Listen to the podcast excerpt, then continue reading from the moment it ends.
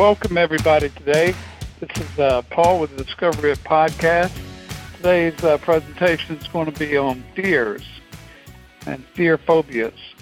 So uh, we're going to let Jody go ahead and uh, start the uh, presentation on fears. Go ahead, Jody. All right, thanks, Paul. Uh, yeah, we're going to talk about fear. So first, we're going to cover the definition. Fear is an unpleasant emotion caused by a belief that someone or something is dangerous or likely to cause pain or a threat. Um, so fear is designed to protect us. It's kind of a natural instinct. Um, it kind of has different trigger responses um, to kick in that fight or flight type of response. Um, and the third response too is some people will freeze uh, when you when you don't really know how to respond to that. People tend to freeze, and that that could be like a fear of even doing something. It could lead to like laziness, procrastination, uh, things like that. And due to the the way fear works, it's really closely related to anxiety. And a lot of people that dwell on a lot of fear, uh, we're going to get into some phobias. Um, a lot of that stuff will lead to kind of like an anxiety type of reaction. And a lot of the natural reactions are kind of physiological, like your heart rate speeding up, your breathing speeding up. Uh, sometimes certain events might cause the hair on your arms or the hair on your back of your neck to stand up. And that response was typically designed kind of for animals. The hair would kind of stand up and they kind of puff up, it makes them look like more impressive in the in threat of a da- any kind of dangerous animal, things like that. Um, you could have like sweatiness, you could have muscle tension.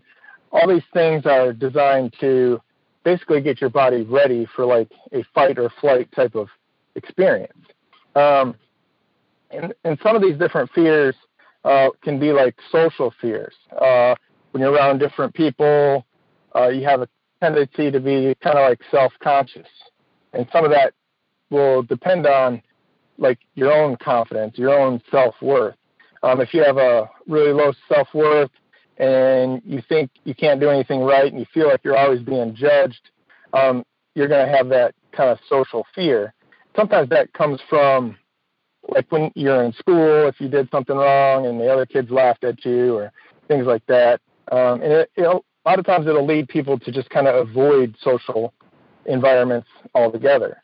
Uh, then other fear is like fear of flying. And if you look at some of like the flying statistics, you're like more likely to get struck by lightning than to crash in a in an airplane. So you know you got to start to look at like the facts versus like the reality uh, in like how we perceive those. And the the big fear of flying comes from anytime like there's a plane crash and uh, people get killed or things like that. The media is gonna put that on there, and you're gonna see these images and these videos, and it's gonna have kind of like that strong, I guess, attachment. It's gonna kind of have that like visual trauma that you're gonna see, and then when you fly, it's gonna trigger back that memory that you had. Um, other people have like fears of closed spaces, um, being trapped, uh, fears of inst- insects, uh, spiders, uh, wasps, things like that. A lot of people have a fear when they associate that that animal biting you or stinging you, things like that. Um, another big fear is like fear of snakes, um, that kind of inherent danger that you have towards snakes. Um, dogs. A lot of times, if a child is kind of like bitten when they're small or they had some sort of incident or event with a dog, they'll tend to have a fear uh, of dogs. Uh, needles. Some people are like afraid of needles, getting shots and things like that. And a lot of that has to do with when you're little, when you're a baby, you get all those vaccines, and the pain level of that is kind of linked to like something dangerous. And so every time you see the needle again, it's going to trigger you back to that event. Um, people have a fear of death, fear of sicknesses and de- disease and things like that. And death is kind of that ultimate danger. You know, whenever you're trying to kick in that fight or flight, that survival thing, um, that's to prevent you from dying. So that's kind of just a natural instinct. And we see a lot of that fear with sickness and disease, you know, going around right now with all the the you know the people wearing masks and all the precautions that everyone's taking for this uh, coronavirus. And you'll see also that a lot of times fears like that have a social aspect to them.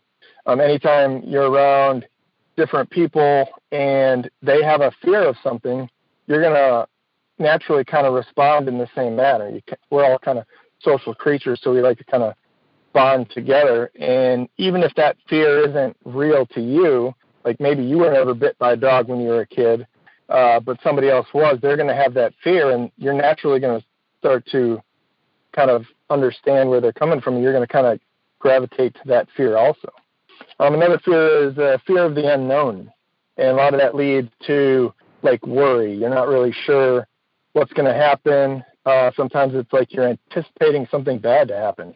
Um, our internal thought may have had these sayings rolling around in our head that say like, you know, bad things always happen to me, or I'm so unlucky, and that's that fear or anticipation of something bad. And anytime we're in a scenario that has that type of thing, or we just think it's too good to be true type of thing, we're going to tend to have that type of fear.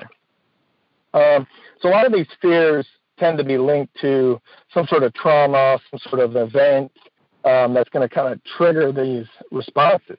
In our IT and our past program conditioning, they kind of created these fears in our subconscious. Excuse me. Uh, many times we want to be able to identify where that fear co- came from with a certain event. And sometimes that's harder to do.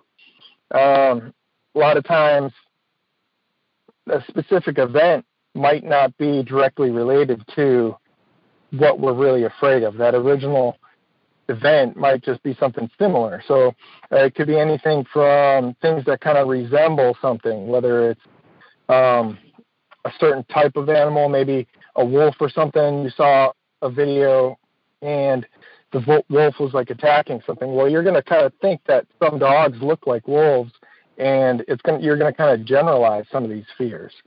Um, a lot of that will happen in different PTSD events too, where loud noises and things like that. Um, other things is like if you're running on a trail and you come across a stick, it's going to kind of resemble a snake. So we're going to have those fears.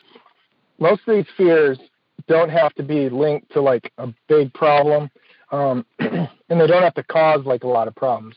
Some people have fears once in a while, and when it becomes a problem is when it starts to turn into like a starts to turn into a phobia, where you tend to have like anxiety and things like that.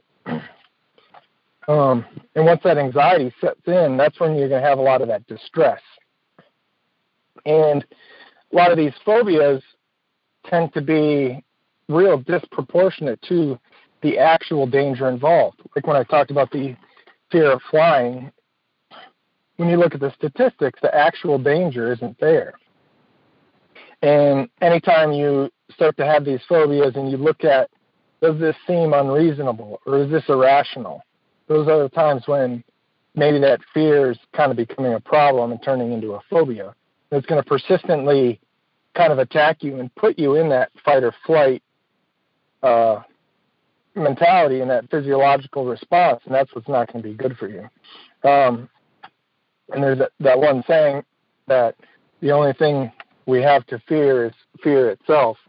And that's kind of one of those things where the danger is not really there, but the fear is there, and that's what's going to cause um, the problems.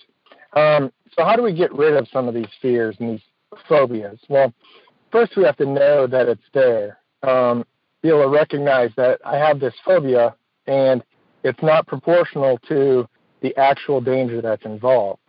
And once you can realize that, then you know in your conscious mind that this is not something I really need to be afraid of and you can slowly start to use your consciousness to control your body's response, to try to control those emotions and things like that. And whenever we come in contact with that fear, then we just have to remember that and then take control and try to relax and slowly work on those fears. Um, one of my big fears is wasps and hornets and things like that. And it, it's interesting because I was super afraid of these. It like causes that like really shock, like tense moment, and like for a long time I haven't been stung, and it didn't really, and I kept having this really crazy response all the time.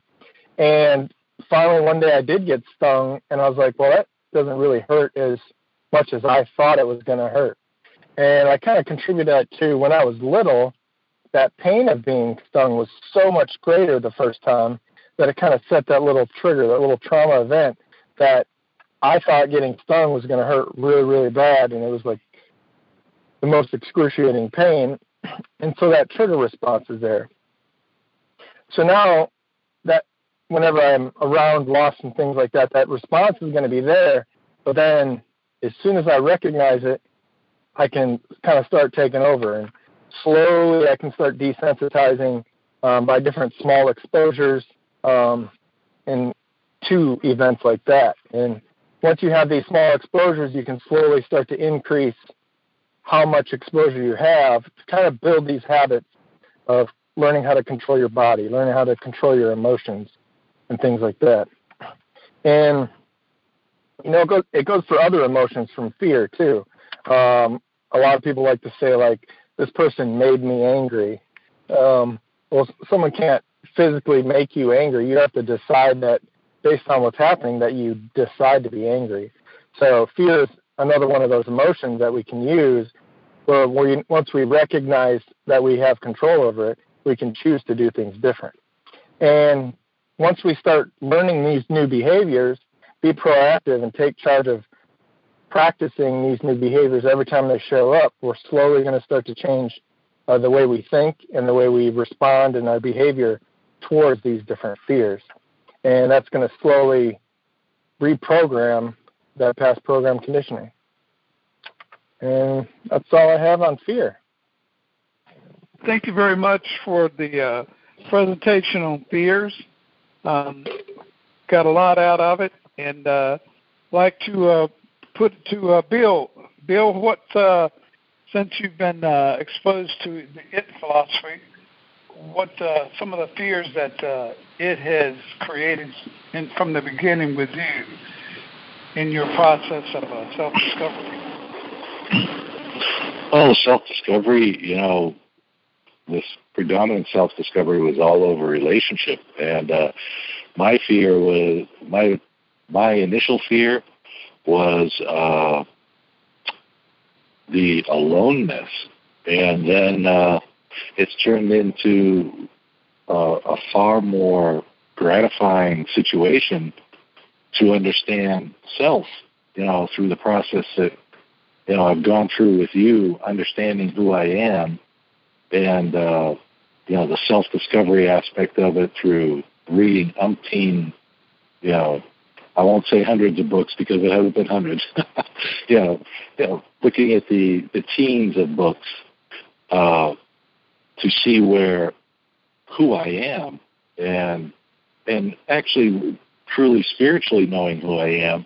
Uh, the initial fear that I had is has fully subsided.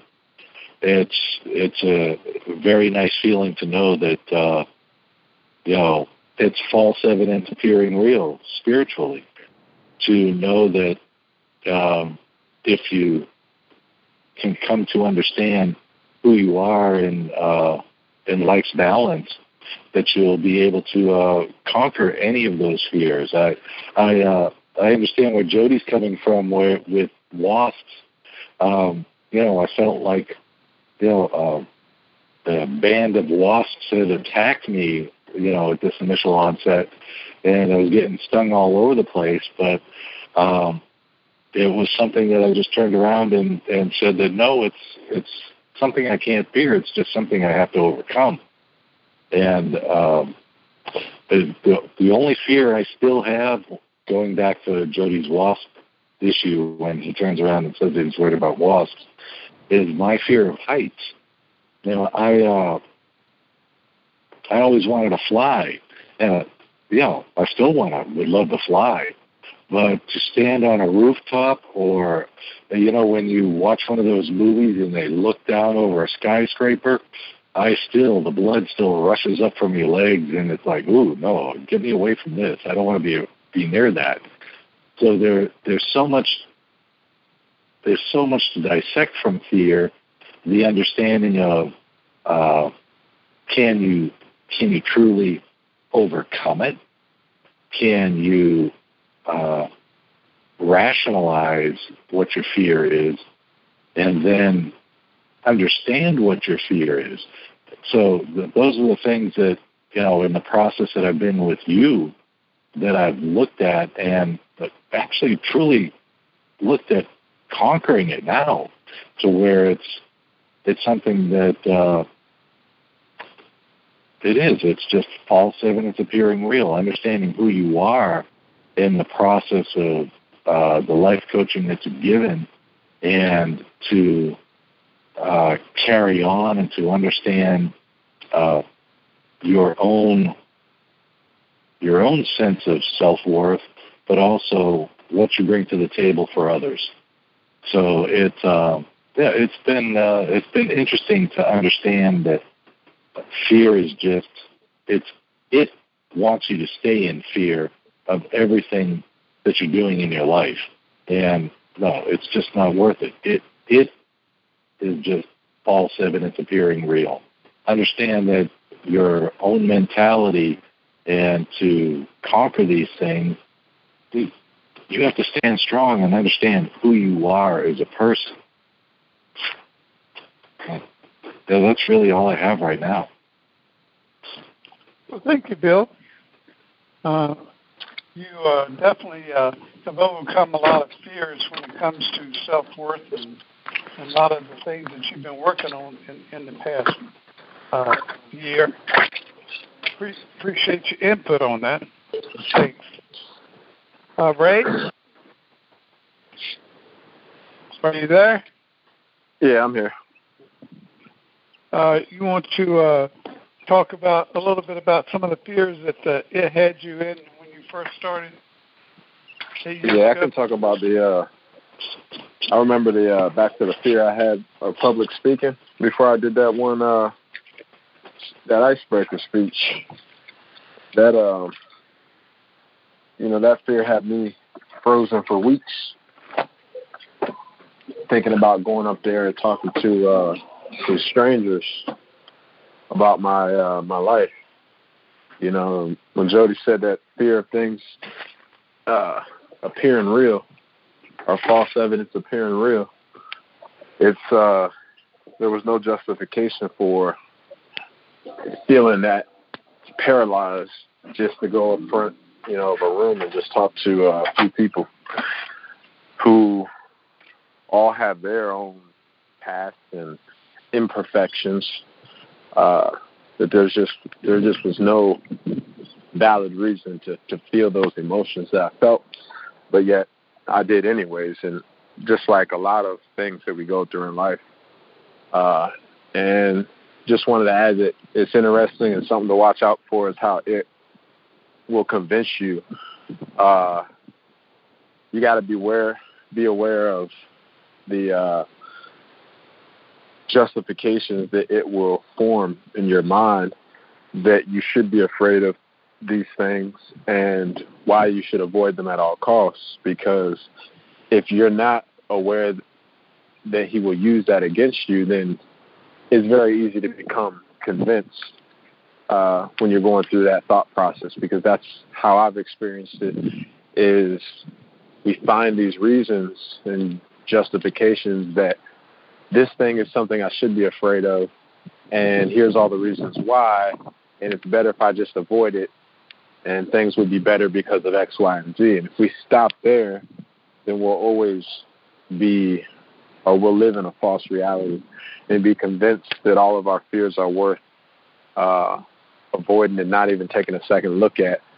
And then we fall into that trap of a false perception of who we are. So we believe that we're a result of those conclusions and that our life is for various reasons has come to what it has become instead of challenging those beliefs and pushing it to be what it could be.